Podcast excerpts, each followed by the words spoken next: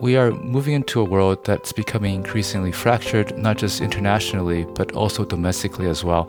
And this is especially true in the US. So we are entering the world where people kind of don't really share or agree on basic values and basic tenets. And that's internationally. For example, you see, you know, it's very important for uh, for Russia to to have Ukraine to feel safe, and you know, it's probably very important for China to to have Taiwan to feel unified as well. And internally in the US, you have very con- much contentious issues. You know, polarization is extreme. And that actually opens the door to tremendous amounts of social disorder. So you have a system that's kind of breaking, but it's not getting the enough information to fix itself. So that further cements its role of fracturization. Imagine spending an hour with the world's greatest traders Imagine learning from their experiences, their successes, and their failures. Imagine no more. Welcome to Top Traders Unplugged, the place where you can learn from the best hedge fund managers in the world so you can take your manager, due diligence, or investment career to the next level. Before we begin today's conversation, remember to keep two things in mind. All the discussion we'll have about investment performance is about the past, and past performance does not guarantee or even infer anything about future performance. Also, understand that there's a significant risk of financial loss with all investment strategies, and you need to request and understand the specific risks from the investment manager about their product before you make investment decisions. Here's your host, veteran hedge fund manager Niels Kaastrup Larsen.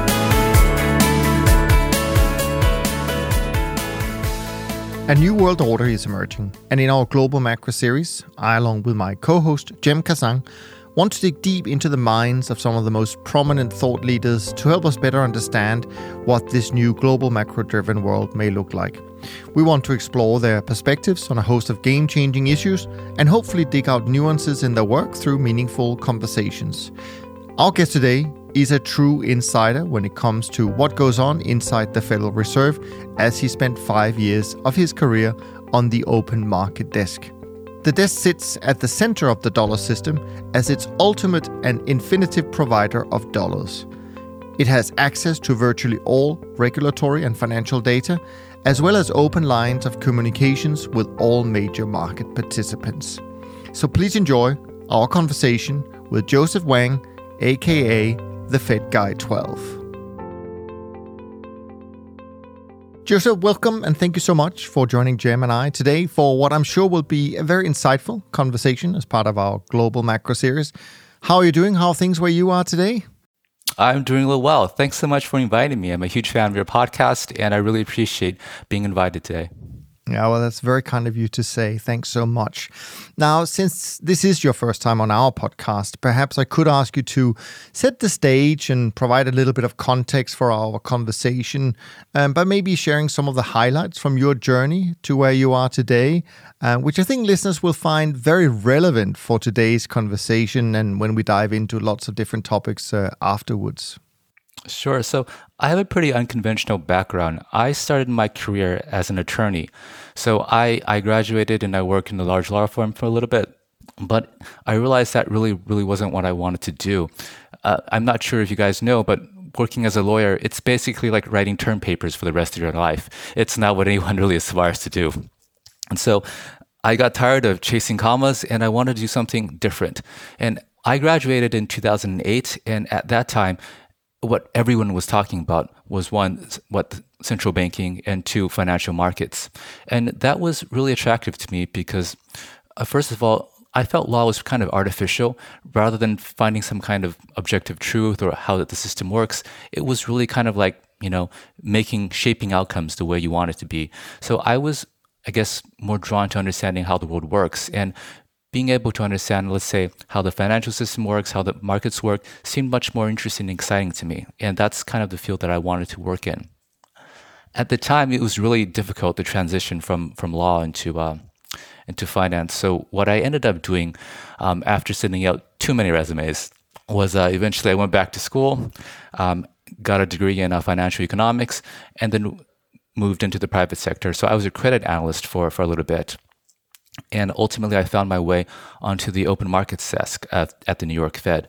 So for those of you who don't know, the Fed actually has a trading desk. It's where they do their uh, QE operations, their repo trades, their FX swap trades, and so forth. And it's a phenomenal learning opportunity for people who are interested in markets. Um, you can think of the well, I think of the trading desk, the desk as they call it, as one of the centers of the global financial system. Um, the desk is basically the one of the ultimate and infinite providers of dollar liquidity to the entire world. When for example, in March when the treasury markets were breaking, it was the desk that was doing, say, trillions of dollars in QE, doing hundreds of billions of dollars in repo and hundreds of billions of dollars in FX swaps, right?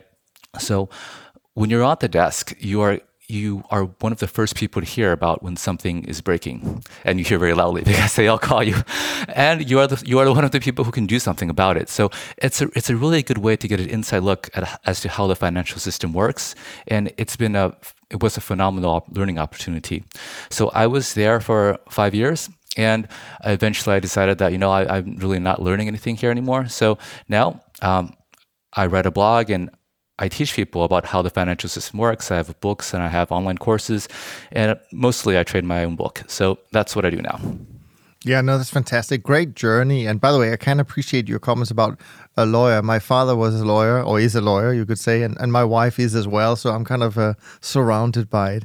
Now, um, I want to start out by asking you about your thoughts on a paper that was released as recently as on Friday. So I don't know if you're familiar with it, but it came from the Minneapolis Federal Reserve President Neel Kashkari.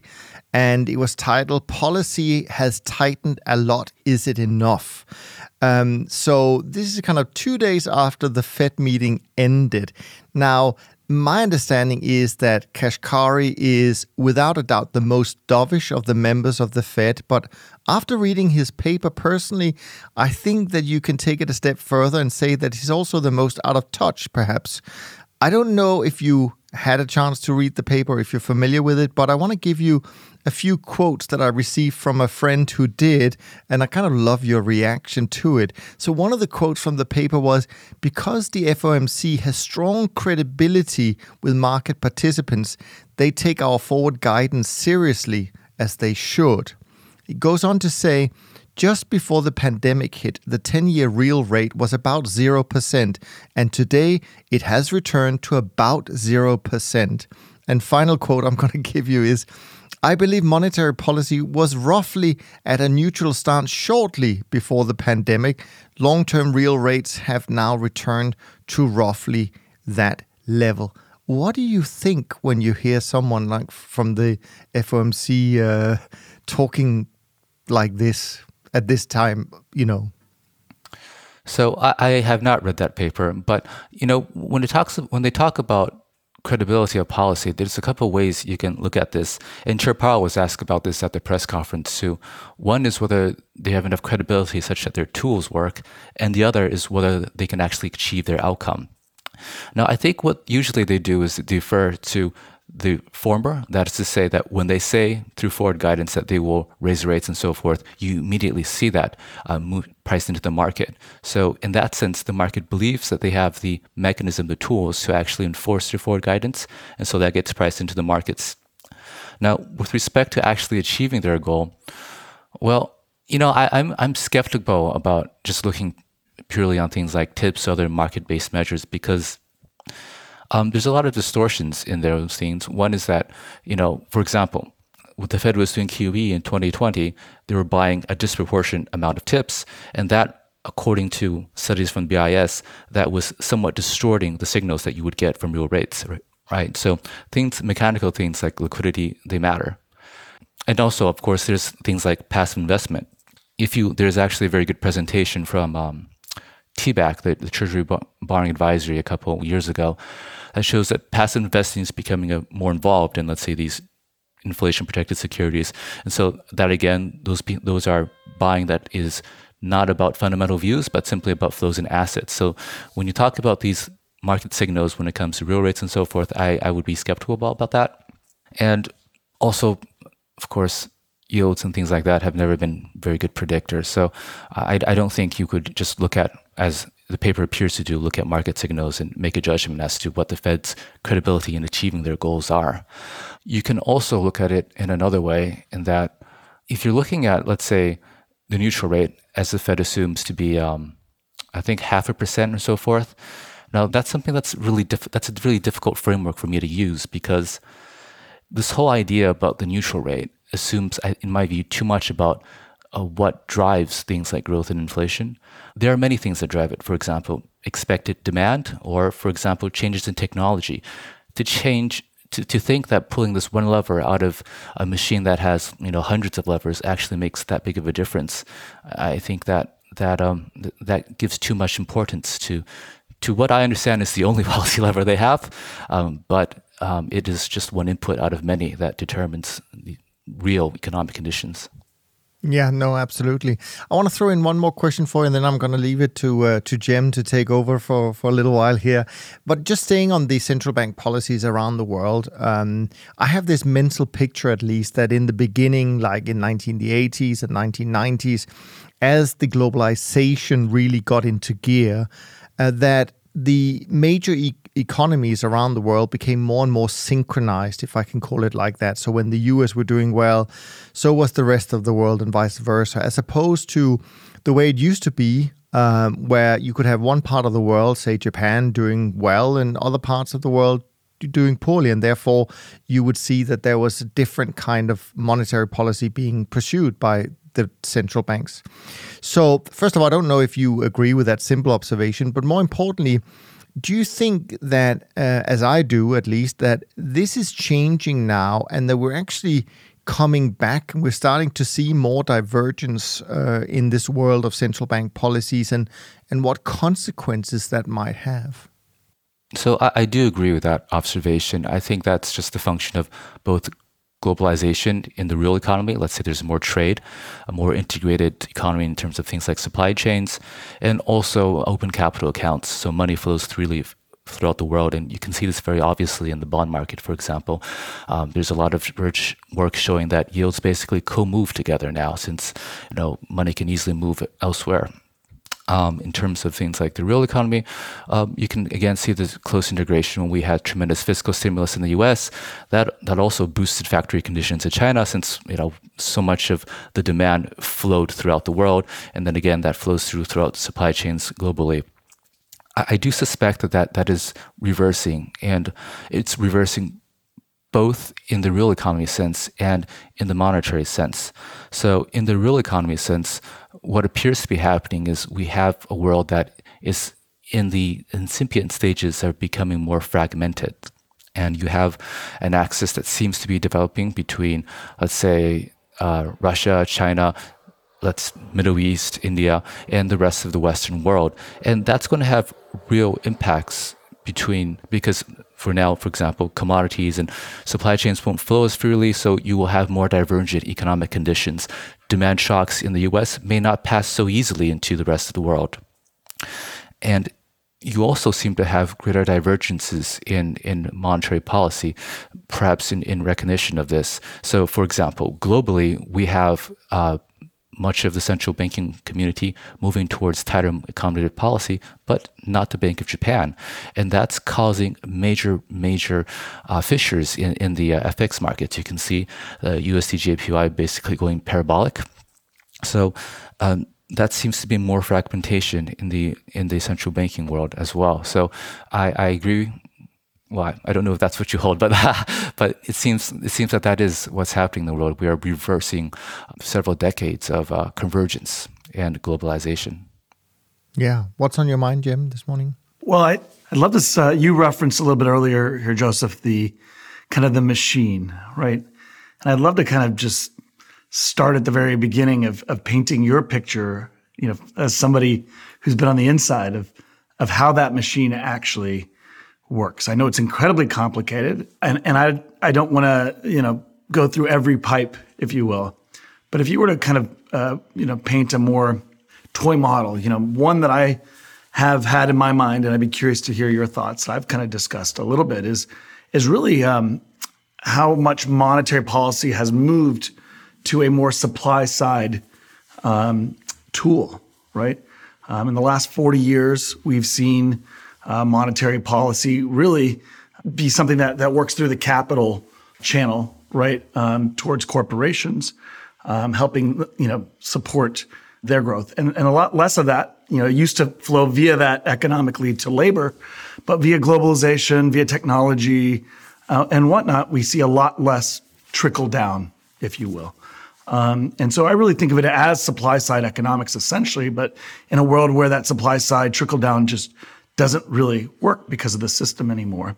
Um, and that's driven a lot of inequality because all the money's driv- gone to capital.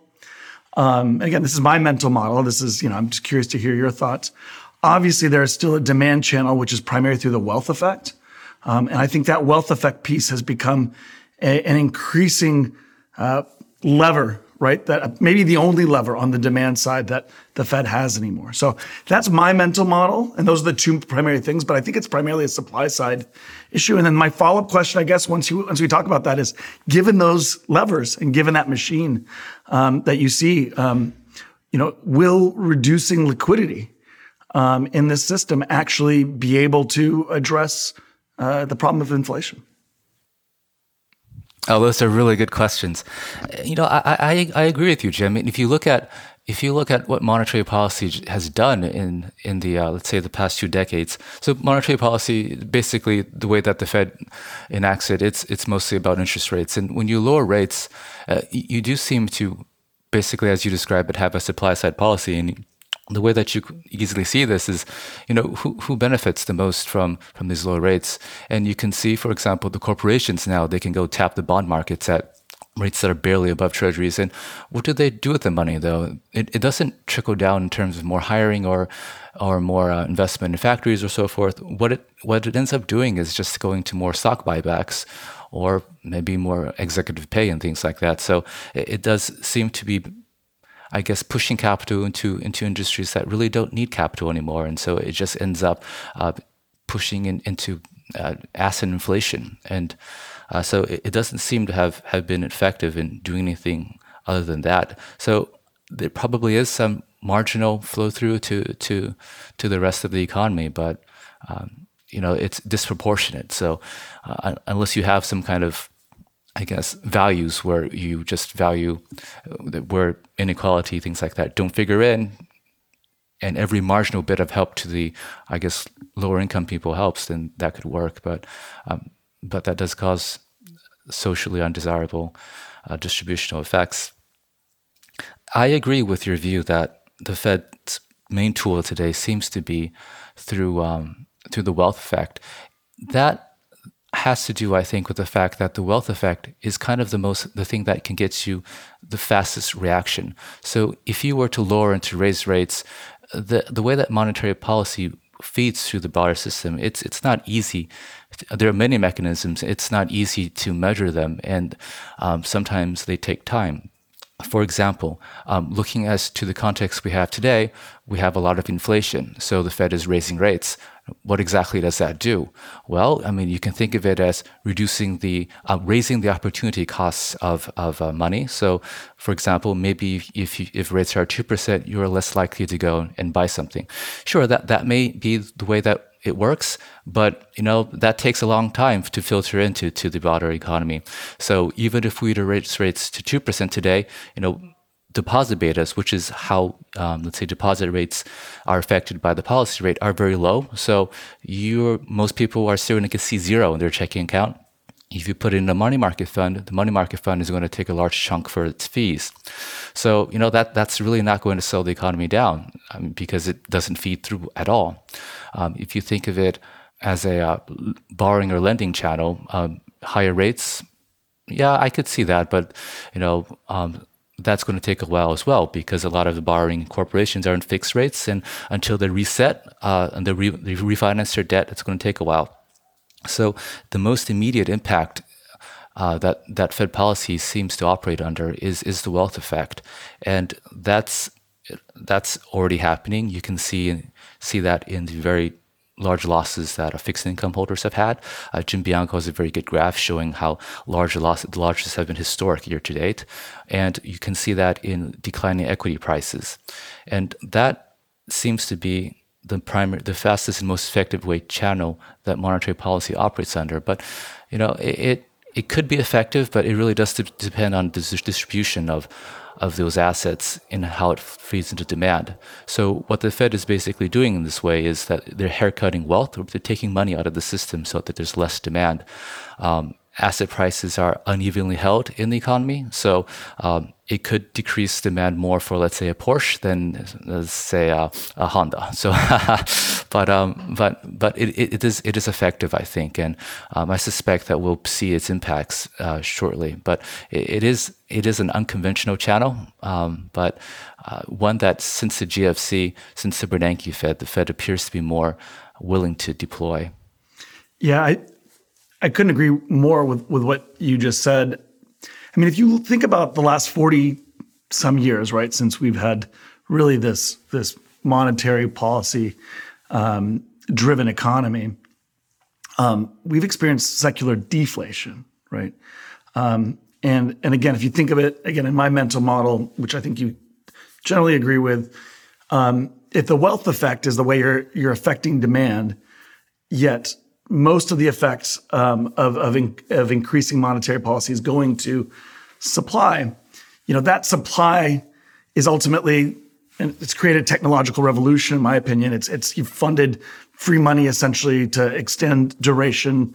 Corporations are looking at 20, 40 year um, outcomes now, right? Uh, you know that was cash flow used to matter, doesn't really matter, or hasn't for 40 years.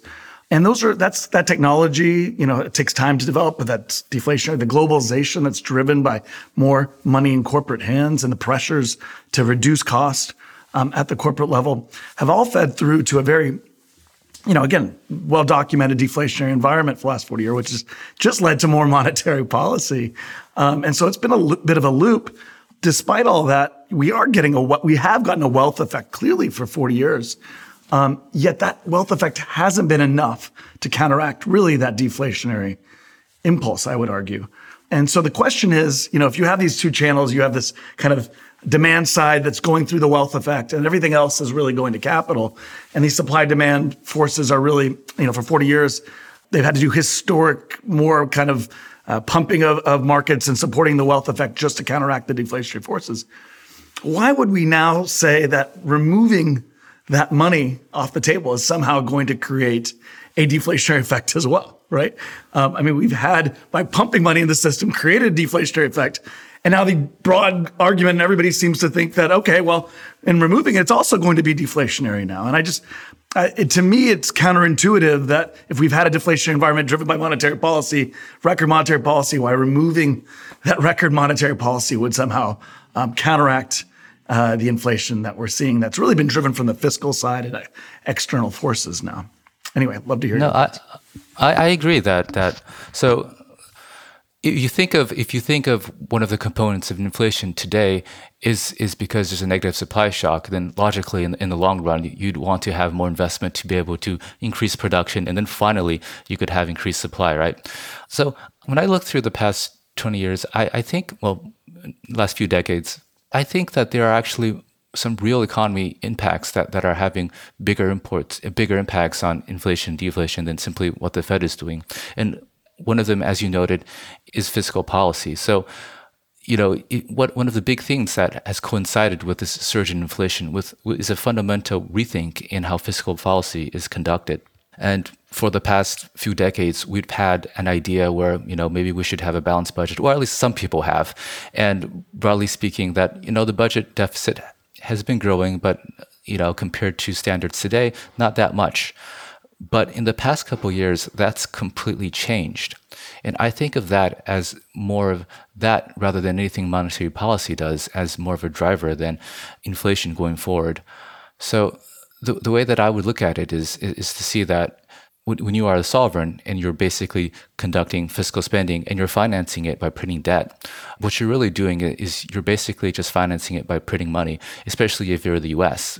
Because in a sense, treasuries are just money that pays interest. So um, let's say you have $100 you know, it's printed by the government, it's money. If you have $100 in treasuries, it's also issued by the government, right?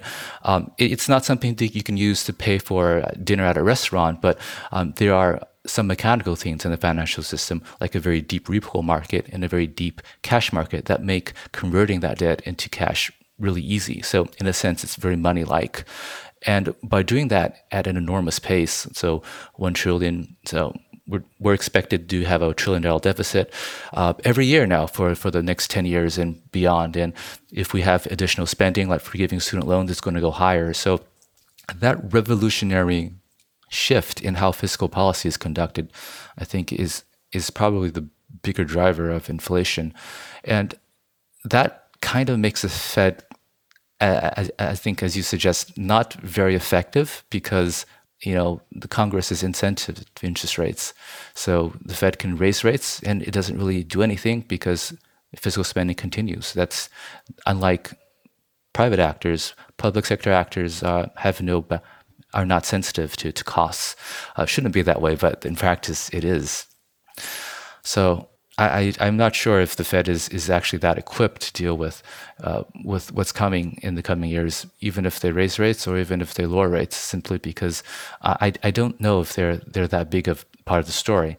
And you also have things that are more fundamental. For example, um, in the past few decades, we had basically an increase in the supply of labor from from globalization and from basically younger generations growing up. But going forward, what we have is an aging population, and maybe some people find that to be deflationary. But you know, I, I think that you know, if you listen to someone like Charles Goodhart, which has a very persuasive argument, what that's basically doing, it's reducing the supply of labor into the world. And when you reduce the supply of labor, the price of labor goes higher, and that, of course, is uh, is inflationary. And we're at this inflection point where aggregate speaking, overall, the global population is aging, and so we're going to have reduced labor supply. We can know in the U.S., for example, we already know that baby boomers are retiring just about now. So um, these are all secular trends that cannot be changed by monetary policy. So uh, it seems that this is something I think that will that's probably not on everyone's radar, but will be the big secular trend going forward. Yeah, I think the big change, uh, you know, in the economy and and and by extension, how the Federal Reserve uh, Reserve's tools operate is, is, is really globalization. It really is the fact that labor domestically is no longer you know truly connected to corporate uh, wellness, right? Um, at least domestically, right? And because of that, there's been decreased union strength and we, well documented over the 40, last 40 years, very low uh, real income growth um, here domestically. And so that money that goes to corporations uh, ultimately, you know, fuels the you know it benefits the shareholders um, and not the people who buy goods uh, and not demand. Um, and that's why I think the system is very different. And I think I think that's important to note because people broadly still are thinking about the system the same way. I mean, there's talk about Volcker for God's sakes, and how this is you know Powell's Volcker moment, like the reality is is Volcker had a very different set of you know levers to pull. Um, he could dramatically affect uh, labor and unemployment. I mean, if the Fed is tasked with maximum employment and price stability, and the maximum employment part is really just marginally tied to to monetary policy, you know, it really is this kind of wealth effect like we've talked about, which is uneven to to individuals and, and really flows to goods in a different way. So the big point is the one you made is, is the, the reverse in globalization that's happening and, and what that means going forward. There is something interesting I would add to to uh, to, to your note about fiscal spending and and uh, you know let's say a potential Volcker-like Fed. So the, strange thing about today's economy is that you know the largest borrower is the federal government. So when you raise interest rates, you know the federal government basically has to borrow more than right. So where do they get the money? They just print it, of course, in the form of treasuries. So you, you kind of have this dynamic where you could you know potentially have a doom loop. Or let's say Fed raised rates. Let's say they really went Volcker, five, ten, you know, or more percent. Well, who's the biggest borrower? How are they going to pay for it? Right? They're just going to print even more treasuries. It, it's a, it's it's it's a different structure, as you mentioned, and that that I think calls for a different set a different set of tools. Can I throw in a couple of questions on that? Uh, uh no, first of all, I'm I'm curious. Uh, you know, uh, uh, I guess it's not that long ago where we had record low yields, even in the ten year and the thirty year. Over here in Europe, uh, we saw some countries issuing 100 year bonds, obviously, very fortuitous timing, I think, uh, for those who issued them, not for those who bought them. Um, why didn't the Fed issue a 50 year or 100 year bond at the time, do you think? It would have been genius, right? yeah. So well, th- there actually are t- there are always talks about this. Uh, so the thing is that so the way that this works is that they would so if the if the Treasury wants to issue, let's say a longer term, like a fifty year, like you suggested, they would go, they would basically uh, uh, shop it around to, to the dealer community and see what they think. And the feedback they always get is that it's not going to work. There, there's not going to be enough liquidity or demand for that. Probably should have floated it in Europe, right? right. Exactly.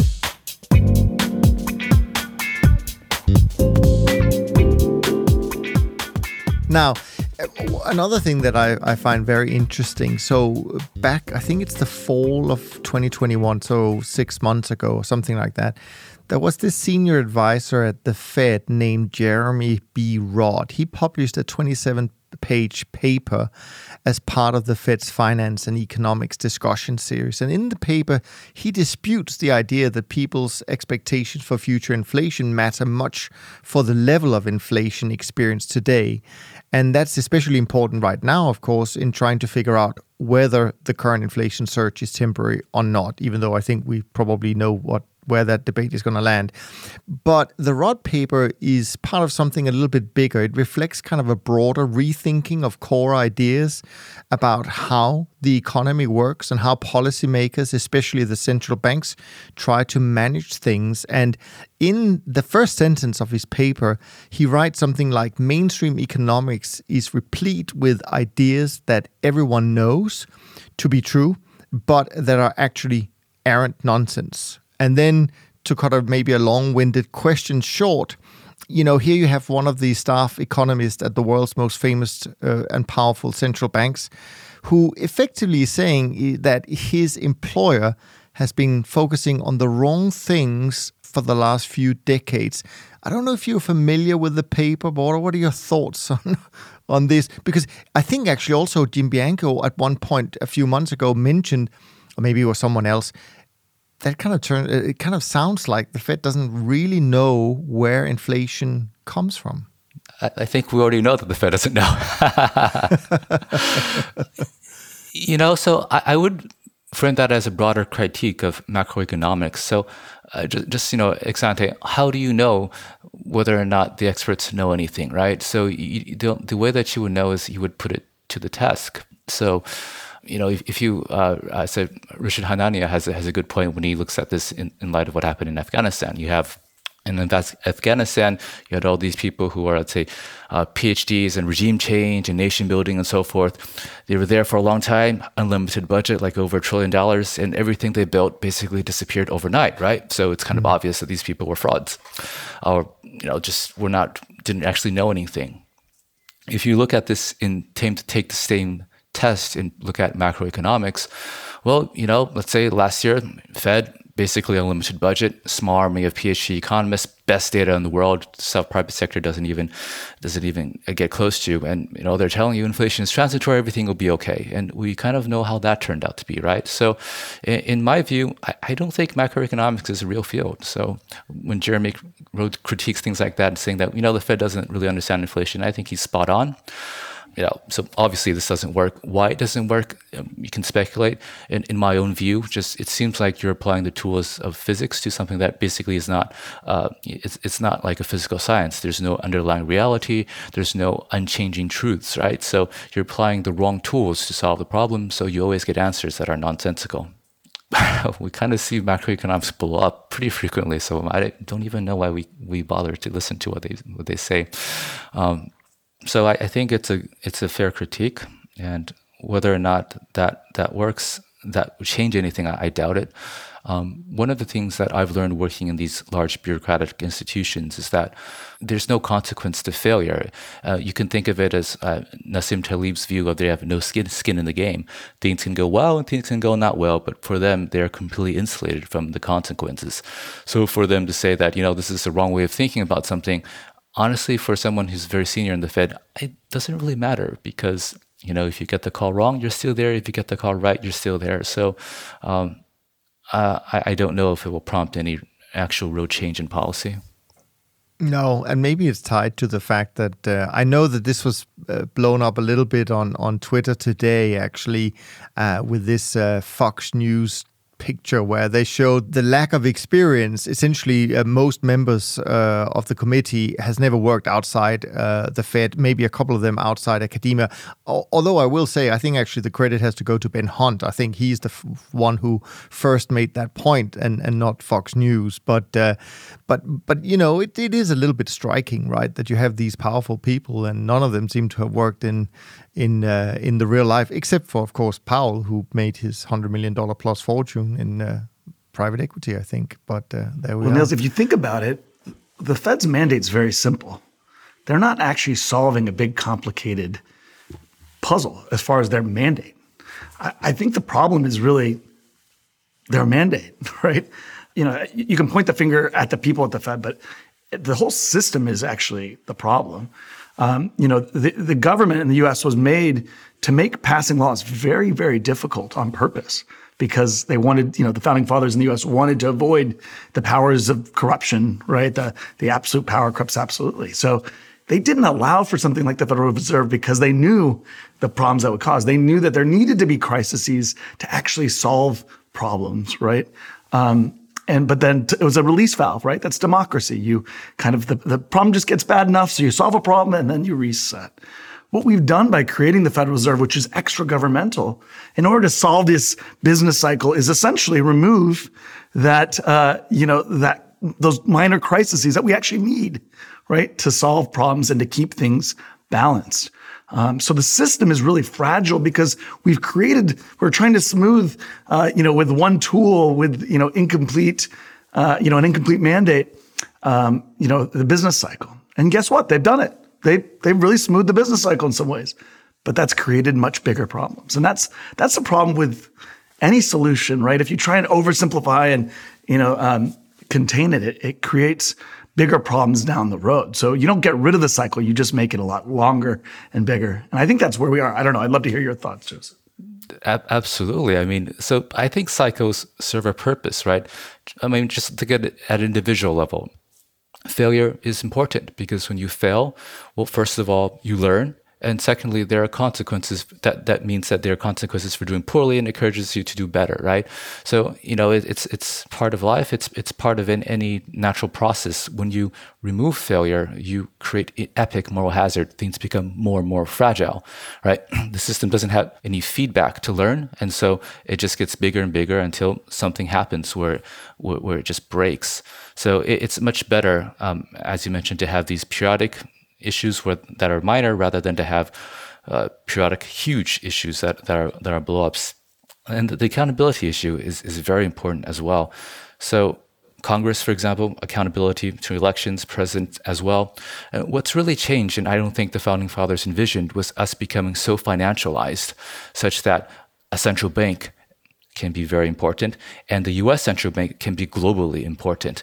And yet, the people who who work there, they, you know, if you're top brass, yes, you're you, you don't you're not subject to popular mandates, top popular elections, but you do get appointed and and uh, you know, by Congress. It's indirect, but the people who work there who who do the information that filters to the decision makers, those people can never be removed. They're they're there forever.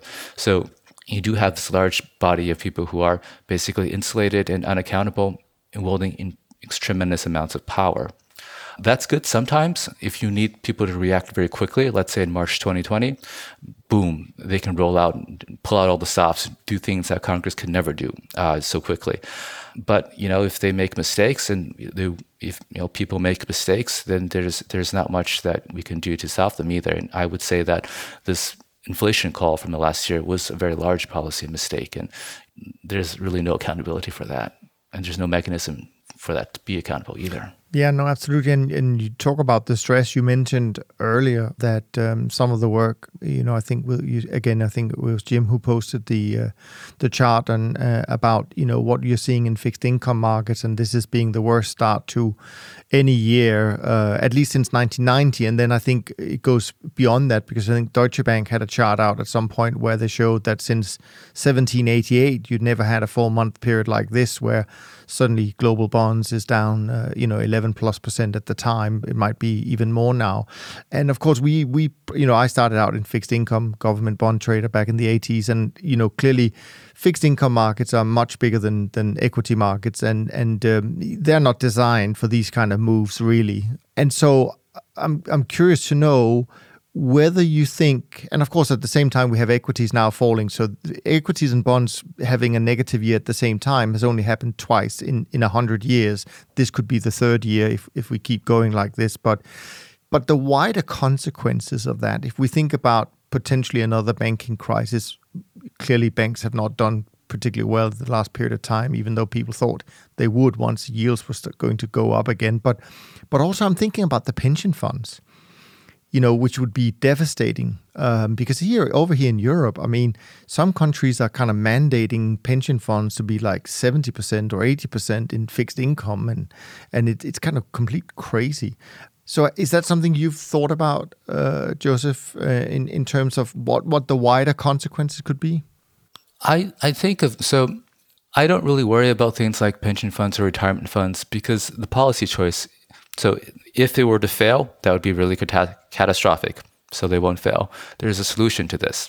The government will basically make them whole, paper it over, and so forth. So things like the, these retirement things or sovereign debt that that's never uh, it's it's never going to be a problem. The problem is always going to be the consequences of the policy actions, and that's going to be inflationary, right? So if you have, uh, uh let's say, a pension fund tremendous losses, well, the government will make it whole. How does the government do that? It, it basically just prints money. That seems to be the well trodden out policy path now. We see this happening in the US in, in student loans, for example. A lot of people seem to have trouble paying it back. Okay, that's fine. We'll forgive it. What does that mean? That means that money that was created never needs to pay, be paid back again. So the, the end game for, for this is not defaults or deflation or stress. The end game, in my view, is is is just inflationary money printing.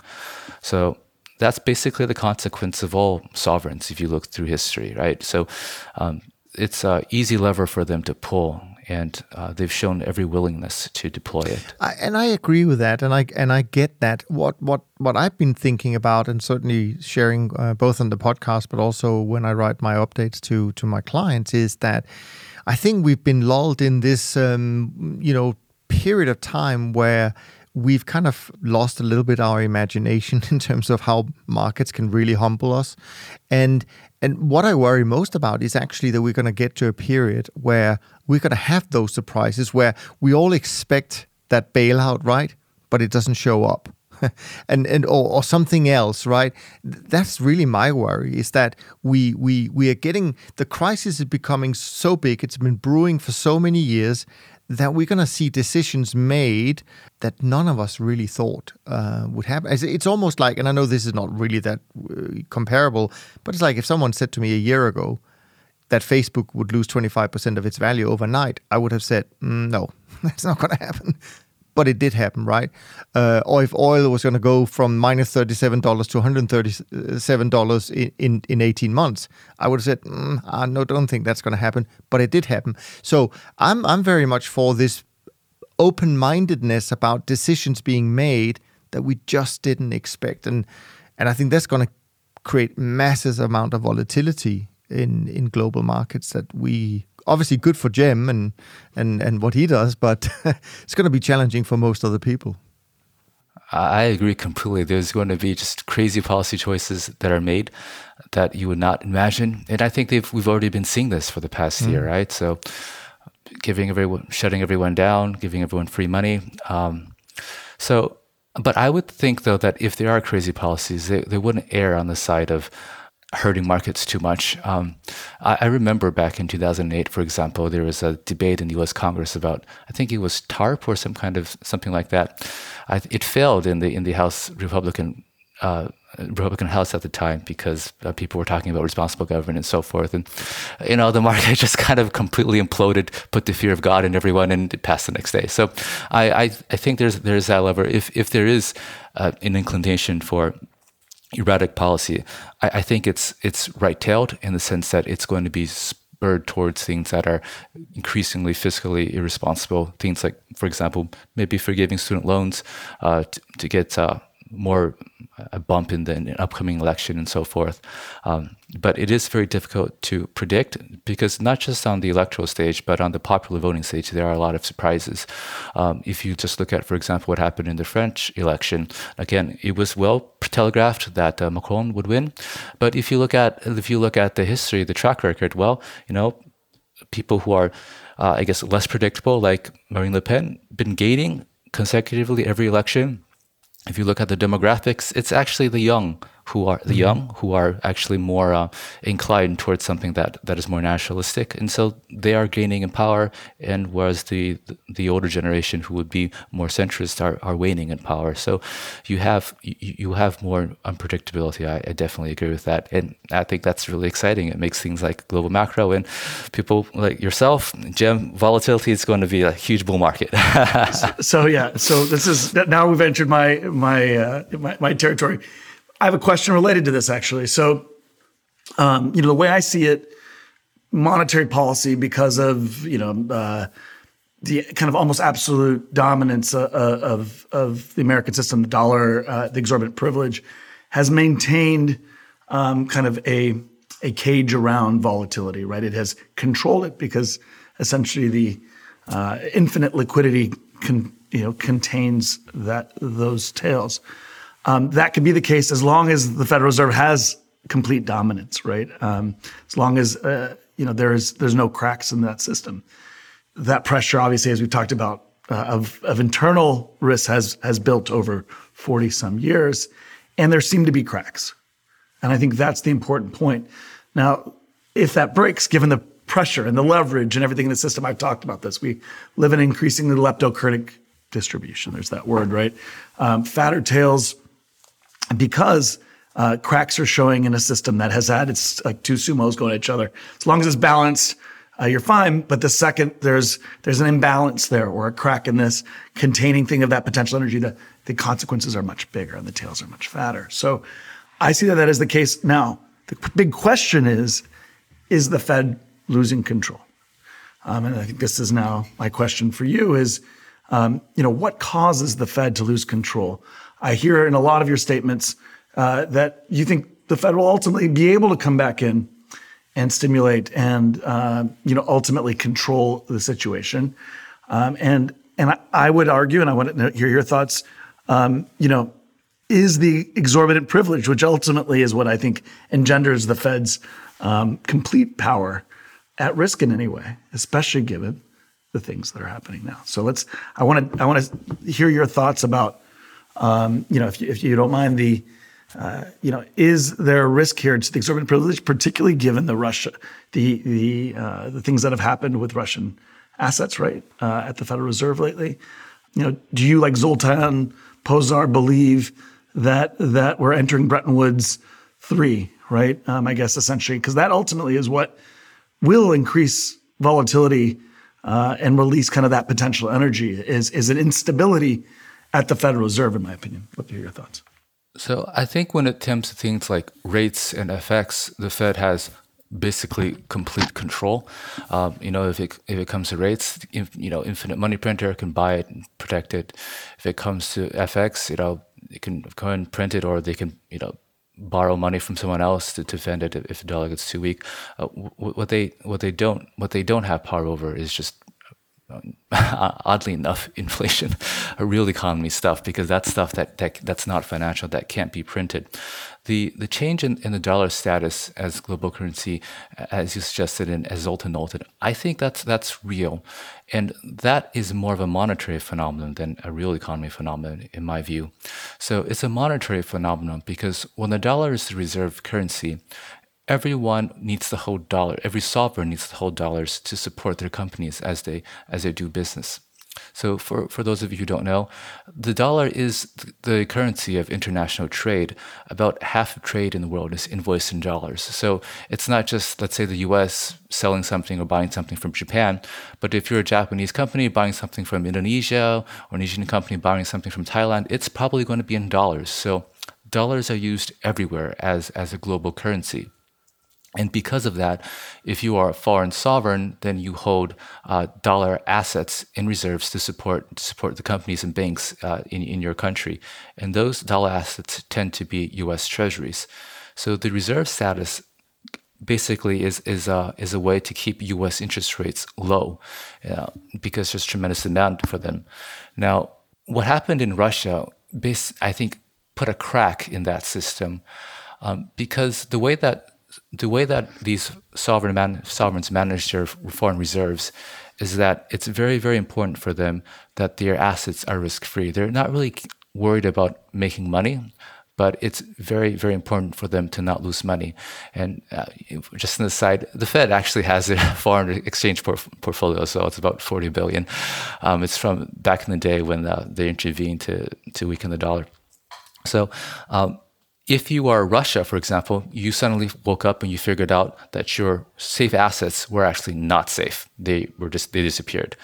Now, if you are another country, let's say China, with a very, very large amount of dollar exposure, then suddenly it becomes an existential risk, right? So, what if someday maybe you have territorial aspirations that the US doesn't like, or maybe you're just using too much coal and that's not green enough, and how people are going to do something. That that's kind of like a sword dangling over you, and it's a national security issue. It's an existential threat. So there, there's no way that any sovereign is going to be subjugating themselves to that kind of risk. And so I, I, do see them as trying to find a way out. It's not so clear what, what the way out would be, but uh, they will find a way.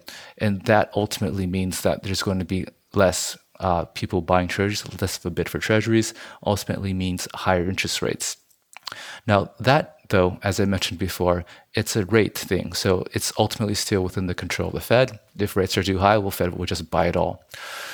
And if dollar is too weak, the Fed can you know, figure out a way to work with their partners, borrow FX and so forth. But what they can't do though is let's say the this this manifests itself through higher prices and higher inflation, higher prices in the real economy. So let's say for example, China gets rid of all their their treasuries and Fed steps in and just buys it all well, you know, that, that's going to create a lot of liquidity in the system, right? So that could manifest itself in inflation, and, and the Fed can't print things like that. So if the Fed loses control, I think ironically it will be it's in its mandate rather than in the things that we think are its secondary mandates, things like asset prices. By the way, just out of curiosity, something I, I'm not entirely sure of. Did Russia lose their FX reserves? Are they just frozen and they can't get to them? Have they been? Um, I would say it's the same thing. well, you say it is, but if at some point there is a resolution to the conflict, you would imagine that Russia want to bring that part into the resolution, uh, meaning we want our assets back. This is why I think we. I don't know. To me, it feels like they've been frozen. You can't get to them. It doesn't strike me as they've been taken at this point. I don't know. No, I could be wrong. No, you're exactly okay. right, Neil. They, they are frozen. One day, if you know, let's say the U.S. installs a good friend there to sit in that seat, I'm sure it would be unfrozen. Uh, but that day is probably really, really far into the future, if ever. It's like the difference between debt and cash. Yeah. It's almost the same so, thing, right? Just as an aside, so the way that treasuries work, treasuries are basically book entries into a system. So it, it's like a huge ledger if you're into Bitcoin. So ultimately, it's recorded in the New York Fed, who owns that treasury, uh, sometimes through different layers. So if the US government wants to get rid of your treasuries, they can do it. If you have a bank account that has dollars, yes, they can get to it. So it's always within their control. You're playing in their system. So um, it's uh, it's something that they always have power over. I guess the big question is where else, you know, what else is going to be, uh, where will money go if it's if it's not coming to the dollar, right? I mean, is there an alternative?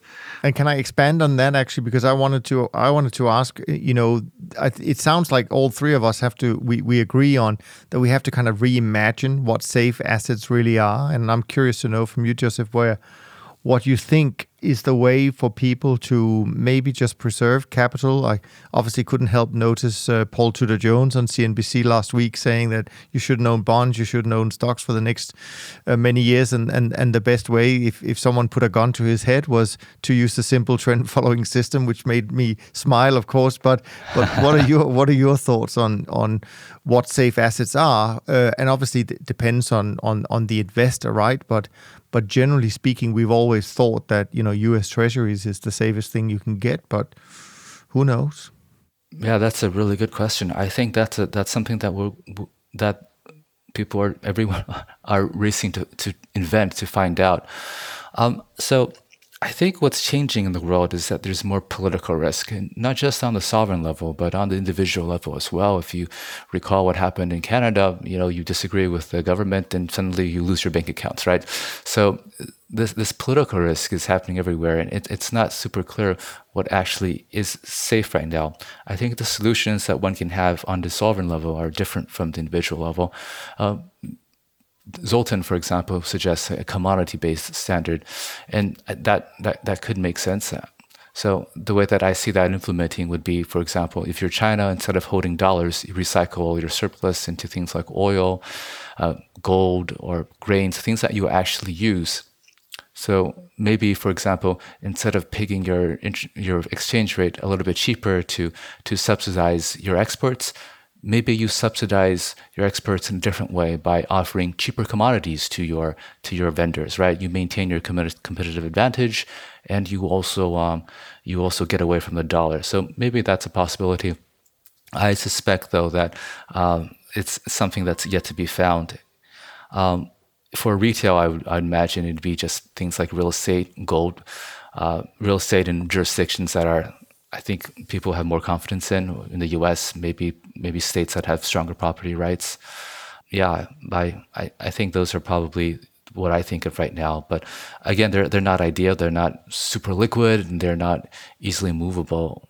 So uh, I, I, think it's a solution that we're still looking for. Yeah, I mean, you touched on a lot of things where, and I, I have to admit, I, I have no idea what your views are on, on crypto, but I do want to ask you something because I literally just half an hour before we we went to. Uh, to have our conversation today, I saw something that was quite interesting. Um, you know, clearly, uh, I would imagine that the crypto uh, world, um, you know, will be be cheering their products as an alternative to dollars and safe haven and to gold. We've heard the, the stories and all of that, and then I see this guy come out with a tweet where he basically says, you know, listen, I bought uh, Ethereum at twenty five cents or something or 75 cents. I sold all of it today at $2500 and the reason why was because he says now it's not a non correlated asset anymore. It's all correlated to all the other stuff we have out there tech, equities, venture capital. So it's not doing for me what I thought it would do. And I thought that's pretty interesting. If that's because then you could say, is it then the say that's the solution? Maybe it's not because now it's just part of the mainstream correlated basket of assets. I don't know. I'm just throwing it out there. I'm surprised that anyone ever thought it was non-correlated. We're gonna get some hate tweets uh, now. okay. Uh, I so I think that the crypto is actually quite quite a dangerous asset because you know the, the, way that things are you know unrolling in, in the world, it, it seems like it's it's going to be regulated and it's going to be I think in competition with government issued currencies. Now, this is um, people say this all the time, but if you if you actually look at what pe- like the BIS, so B, the BIS is the central bankers. They're actually kind of more like an event. They're, they're kind of like a bank, but they're more like an event planning association. They get everyone together. They kind of you know they, they, they talk and stuff like that. It's like a big social party. But their communiques are, are pretty explicit that they think things like Bitcoin are just you know speculative things that are really bad and they're also pretty open that the world is moving, the central bank community is moving towards consensus that we will have government digital currencies. So uh, I, I, imagine that what would happen is the US would simply regulate all these um, private cryptocurrencies and then roll out their own. Um, that is ultimately a political decision. If you hear people like former Governor Quarles, you'd say correctly that there's really no need for cryptocurrency, U.S. digital cryptocurrencies. Right? It doesn't really serve any purpose. But um, if you have different politics, I think you will you will think differently. So it, it will it will come down to politics and who's in charge. But the trend, I think, is clear. I think I have an interesting thought here. In a world, I would argue that that the extra litigious um, expropriation, I guess, for lack of a word, better word, uh, of of Russia's assets, in a way, actually, counterintuitively, is is very bullish. Um, dollar, very bullish currency, and and and I think that's not just in the short term. I think that's more long term. And, and let me paint a picture here. This is a metaphor, but if you're uh, you're in, in, in middle school and, and there's a bully, everybody knows the guy's like pushing people around, whatever. He wasn't around before. People didn't really care about the other big guy who's kind of a fair, more fair guy or whatever in the room. But the second that bully enters and start pushing people around, that other guy matters a lot. The guy who has, you know, I, I think the, the U.S. or whether you want to call them the bully or not the bully, the fact that there's instability now, things are at risk, right? The value of a currency is essentially the the protection. You know, the, is that capital protected? and that is to outside forces, uh, other bullies, other big entities. A and internally, is that person fair, right? And I think most people are making the oh well, this isn't fair argument, but I think the reality is the U.S. is is the strongest place, both for because of military, uh, geographically, it's self sufficient. There's a million reasons which we all know, and and at the end of the day I think the the instability that's being created here ultimately leads to an appreciation for the values that the dollar provides. Um, and I think that we're seeing that with the dollar. I think the dollar strength here is essentially that. It's you could call flight to quality, but I think it's a bit more complex than that. There are integral things that make the dollar, uh, money in the dollar system safe. Something like crypto, even though it's uh, fair in a sense, right?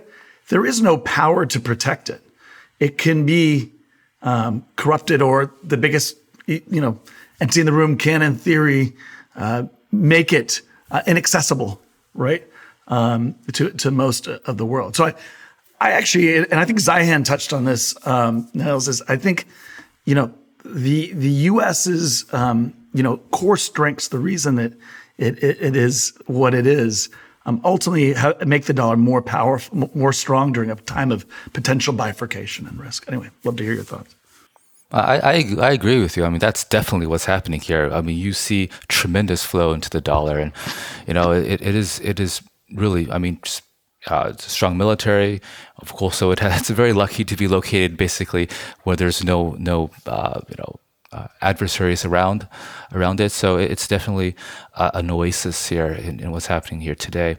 So it, it is highlighting dollar strength, um, but it's highlighting dollar strength. I think depending on who you are. I mean, if you are, let's say, uh, part of the inner circle of uh, you know President Putin, then it's it's it's not where you're running to. You're running to somewhere else. I I, may, I would think maybe it it's forcing more of what we're seeing. It might be more of a forced bifurcation.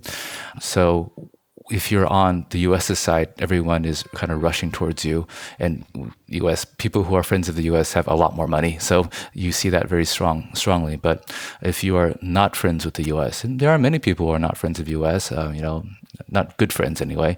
Uh, let's say uh, the Middle East or let's say South America, those are kind of not not super strong allies. Maybe not necessarily always be allies. So you can see that maybe they would have a different center of influence. So, but they are just not as influential. They don't have as much money. So, um, maybe in the future that would change. So, I, I think though that I, I, think I think right now it's definitely dominated by flowing to the dollar and I get that, and and obviously uh, Peter Zeihan uh, was very very convincing and and uh, very strong in his uh, opinion. Maybe that's also the reason why it's the most downloaded uh, YouTube uh, video we've posted so far. Congratulations! Yeah, no, it's great, but but and, and I think you know everyone should go and listen to it because there's something that to take away from it, at least in terms of okay, I should be aware of what's going on from a slightly different light. But be that as it may, I think you can find a lot of people who basically can find all the reasons why the US will be the dominant, will come out,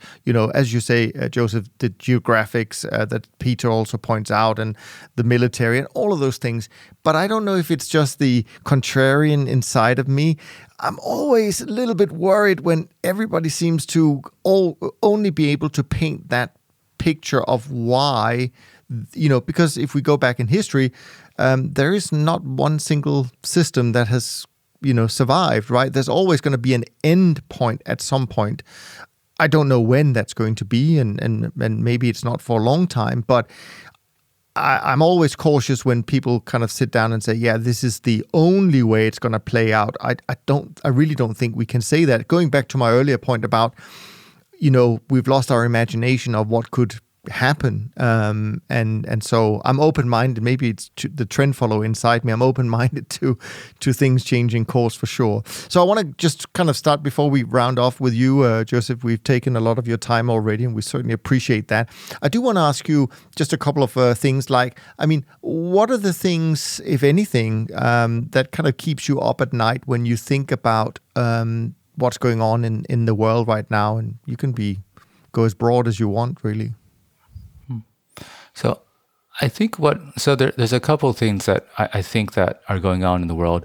So in terms of the real economy, I think what's really concerning is that we are moving into a world that's becoming increasingly fractured, not just internationally, but also domestically as well. And this is especially true in the US. So we are entering a world where people kind of don't really share or agree on basic values and basic tenets. And that's internationally. For example, you see, you know, it's very important for uh, for Russia to to have Ukraine to feel safe, and you know, it's probably very important for China to to have Taiwan to feel unified as well. And internally in the U.S., you have very con- much contentious issues. You know, what kind of rights people should have and you know how, how we should manage society. The polarization is extreme.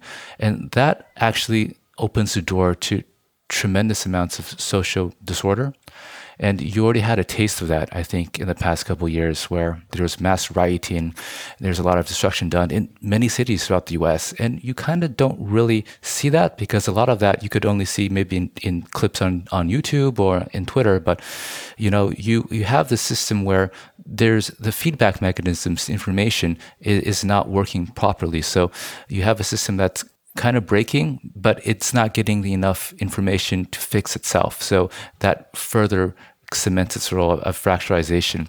You know, I remember, let's say, I think maybe, oh gosh, maybe 20 years ago, there is a there is a piece in the Wall Street Journal by a Russian professor forecasting that you know what, one day the U.S. will split apart because you know we have in different regions, and everyone thought that was just absolutely ridiculous. I think it's a lot less ridiculous today. In fact, I would see that as if you think that things that things eventually go towards the right solution, if you have people who have fundamentally different views of the world, then federalization, you know, that that's that's a logical solution to this. So I think that that kind of political disorder is a very real risk going forward. Listen, if you have half the people in the world in, in the US thinking that, you know, election was not legitimate, then you know I think it's already over. Um, but that's the political side. The real economy side, though, you also this fragmentation globally has opens the door to to real distress that we haven't seen in a long time. So we operate in a world that has been globally connected for a long time. So if I buy something, you know, supply chain just work energy's there, minerals are there, and so forth. That if that breaks down, I think you could see because the system is designed for efficiency, not resilience. You could see uh, tremendous amounts of distress. Uh, prices go very higher. Poor countries will starve. So there's you take both of these together. There's there's a real chance of just global disorder such that you know what happens in the markets just really doesn't matter all that much because um, some some basic things that we take for for granted are being undermined. So I, I think that the following few years are, are going to be tremendously interesting and tremendously eventful, and it's a huge volatility, bull market for volatility. Uh, hopefully, whatever we make still matters, though. Yeah, no, I like that answer because I actually think you're you're onto something there with with things that are maybe being underreported and but actually is, is a real risk. So I appreciate that. Um, anyway, but, yeah. Oh, just one thing. If, if, if everything else happens, in terms of, I think, tail risk, I would also watch the treasury market very, very closely. Right. Um, so I specialize in, in the plumbing of the financial system. And uh, so basically, there, there's reason that I think that t- the amount of issuance that's coming up is just historically high. And there's possible that the, the mechanism, the underlying plumbing in the system is not wide enough. There's not enough financing and balance sheet to support that. So there could be some discontinuity there in, in going forward, similar to what happened in the repo market a couple years ago. Um, but that's a decidedly more minor issue comparing to the bigger political themes. no, no, I, I, it, it's great. It's really important, and of course, everyone uh, listening to our conversation today should go and get your your book. Um, you know, Central Banking 101. That it's it's a great one. Final question from me, at least, and that is: there are so many things that uh, Cem and I could have asked you, and we'd never have enough time with our guests, of course. Um, is there anything that you feel that we missed that you really wanted to uh, share with with us today? Um, any final kind of thoughts, uh, Joseph? No, I think we had a really good discussion. I, I really appreciate uh, both of you taking the time to speak with me. Thanks for everything you've done. Thanks for joining us. Absolutely. Anytime. Joseph, this has been a great conversation with so much knowledge shared from your experience inside the Federal Reserve. Thanks so much for doing that today. And by the way, make sure you go and follow, subscribe to Joseph's work, as well as getting his book, Central Banking 101. You can, of course, find the links in the show notes of today's episode. And as you can tell from our conversation, we're living in a truly global, macro driven world, and it is perhaps more important than ever before to stay well informed. From Cem and me, thanks so much for listening, and we look forward to being back with you as we continue our Global Macro series. In the meantime, take care of yourself and take care of each other. Thanks for listening to Top Traders Unplugged. If you feel you learned something of value from today's episode, the best way to stay updated is to go on over to iTunes and subscribe to the show so that you'll be sure to get all the new episodes as they're released. We have some amazing guests lined up for you, and to ensure our show continues to grow, please leave us an honest rating and review in iTunes. It only takes a minute, and it's the best way to show us you love the podcast. We'll see you next time on Top Traders Unplugged.